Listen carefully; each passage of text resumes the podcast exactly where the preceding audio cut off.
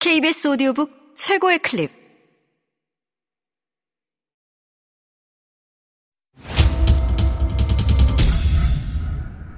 KBS 오디오북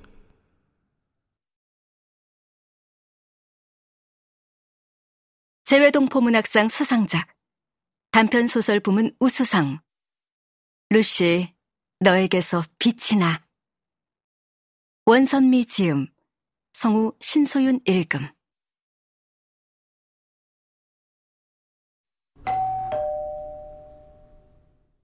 주전이니가 나를 찾아왔다. 의외였다. 집시 아줌마가 우리 집 배를 누르는 경우는 단밖에 버리려고 내놓은 전자제품이나 옷가지들을 가져가도 되느냐고 물을 때가 아니고는 배를 누를 일이 없다. 무엇보다 할 얘기가 있다며 담장 안으로 들어오는 일은 이사 와서 15년이 넘었지만 한 번도 없었기 때문이다. 그래도 주전이니는 다른 집시 가정들과는 달리 이웃 헝가리 분들과 잘 지내고 평도 좋은 편이라서 나는 흔쾌히 앞베란다에 있는 티테이블로 안내를 했다. 나는 밖에 길이 다 보이는 앞베란다의 그네 의자에 앉아서 저녁 노을 보는 것을 즐겼고 가끔 주전이니가 대형마트 비닐 가방을 여러 개 들고 집으로 돌아가는 것을 보았다. 그럴 때면 돌아가신 큰이모가 떠오르곤 했다. 큰이모의 저녁 퇴근길이 저렇게 지치고 발목에는 큰 쇠덩이가 묶여 있는 것처럼 다리를 들어 올리지도 못하고 질질 끌면서 걸었겠구나 싶으면서 가슴이 시려오곤 했었다. 언제였던가 우리 집 강아지 미미가 우리 집에 온 지 얼마 안 되었을 때 열린 문으로 집을 나가서는 안 돌아와 딸아이랑 온 동네를 찾아 헤맬 때 미미! 미미야! 일곱 살 루시가 3개월 강아지 미미를 안고 우리 집 문 앞에서 기다리고 있었다. 그것이 계기가 되어 루시는 자주 우리 집에 와서 미미랑 놀았다. 그런데 오늘 오후 루시의 할머니 주저니니가 나를 찾아온 것이다. 요점은 이랬다. 주저니니는 16살에 사촌 오빠와의 사이에서 첫 아들을 낳았는데 그 아들이 아팠단다. 이야기를 들어보니 자폐아다. 그 자폐아 아들이 다섯 살 되던 해 어느 날 남편이 아들을 데리고 나가서 어딘가 시설에 맡기고 왔다고 했다. 거기가 어딘지 알 수 없다며 한숨을 쉬었다. 18살에 루시 엄마 자스민을 낳았고 21살 되던 해 셋째 아들을 낳았는데 5살에 교통사고로 죽어서 자신의 아이는 루시의 엄마 자스민 하나라고 한다.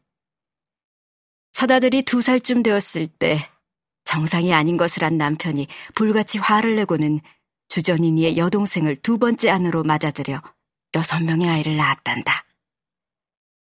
집시들은 아내가 둘인 경우를 종종 보았고 성경에 나오는 야곱과 레아, 라헬처럼 자매를 아내로 두는 것을 보고 처음에는 너무 놀라서 믿어지지 않았었다.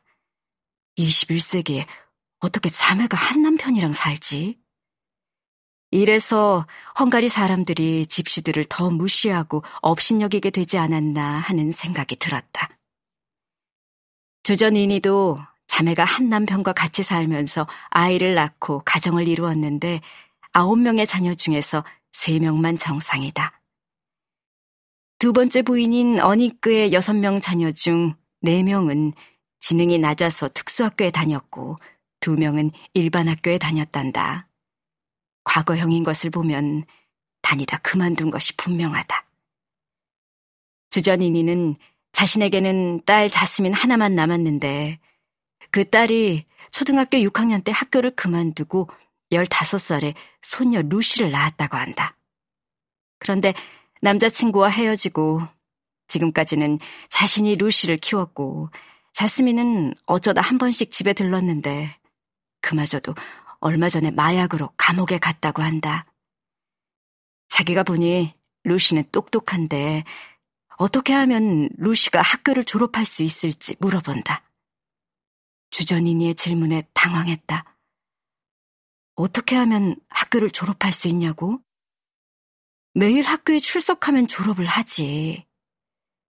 그 당연한 답을 나에게 묻는 것은 아닐 것이다.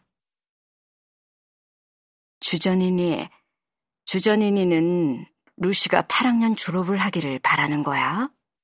아니, 아니. 미미 딸처럼 졸업을 해야지. 아, 김나지움 졸업을 말씀하시는 거구나. 우리 동네 사람들은 나를 그냥 미미라고 부른다. 내가 내 이름이 지혜라고 말을 하지만 금방 잊어버리고 기억하기 쉬운 우리 집개 미미의 이름으로. 주전이니, 정말로 루시가 김나지움 졸업하기를 원해요? 음, 정말 정말. 김나지움을 졸업할 수 있을까? 매일매일 학교에 출석하면 졸업하죠. 당연한 대답을 하고 주전이니를 응시했다.